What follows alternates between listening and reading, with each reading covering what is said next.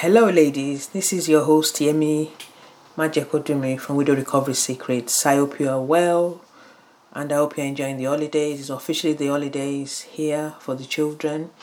I hope you've planned some activities and you're not too stressed and you're making provision for self care as well. And can I just say, if you're listening to this for the first time, the first time visitor, I'm so sorry for your loss.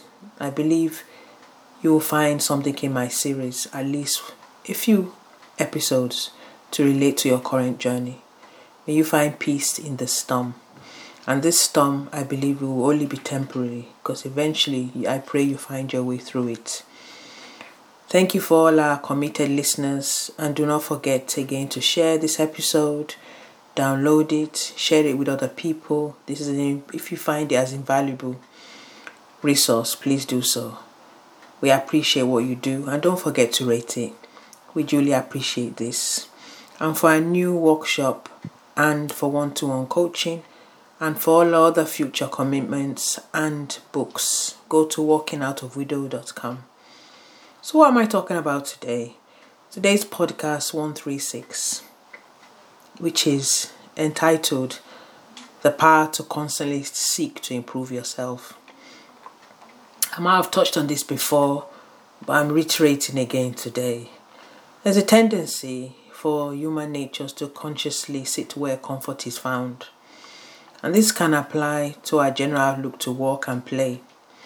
Stay with the familiar is easier, so the question is although you are reaching your financial goals in career or business or personal development, there's always still room for improvement.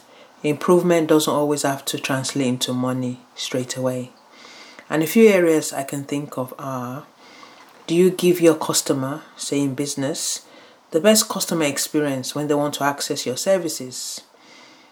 What could be improved to do this? and how would you gauge the experience they're presently getting? The obvious action is to inquire of the customer what would be the best method to use to suit your current clients. Number two, could improving the customer experience give greater fulfillment in your work and perhaps more credibility and monetary value? Number three, an improved customer experience could give you long term commitment from them and less of your clients transitioning to another provider.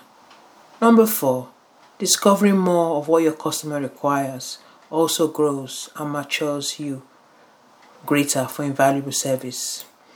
I guess you're wondering how does this relate to you as a widow transitioning or having just experienced grief? Well, most of the time as individuals, we do not know fully how we are perceived by others, as many are not courageous to feedback to you or they tread carefully because they think they might offend.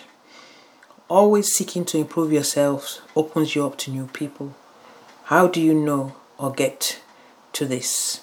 I'll give you three pointers. Number one, use a journal for reflection on events or actions you have engaged in.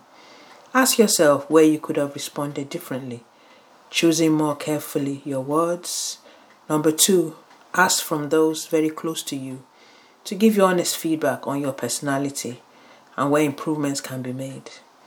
Number three, watching yourself on film or camera when interacting is an effective glance of how you are, etc. To give you a short story, I always find when I walk, I've got permission from my clients.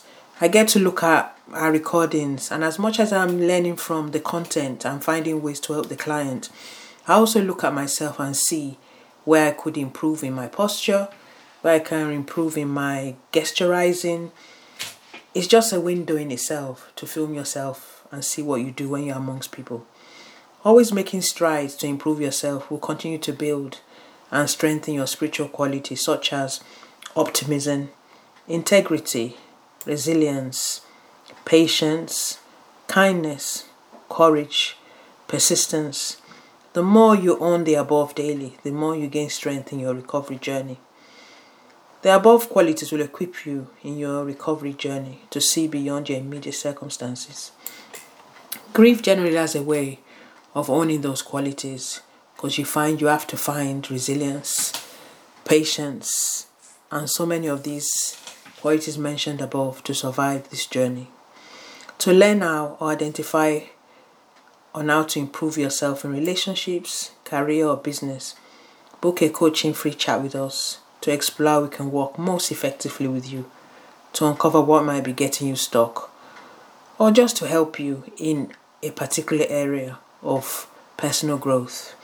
If you are listening for this to this for the first time, can I remind you we are very sorry for your loss. I believe you'll find at least a couple of podcasts that relate to your current journey. May you find peace in the storm.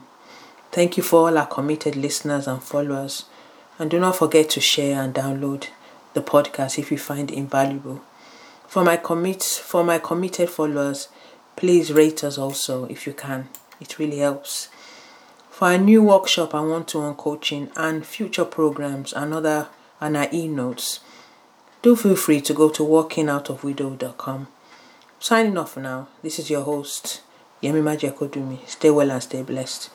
We welcome your support in supporting the podcast with your donations. Thank you very much. Bye bye.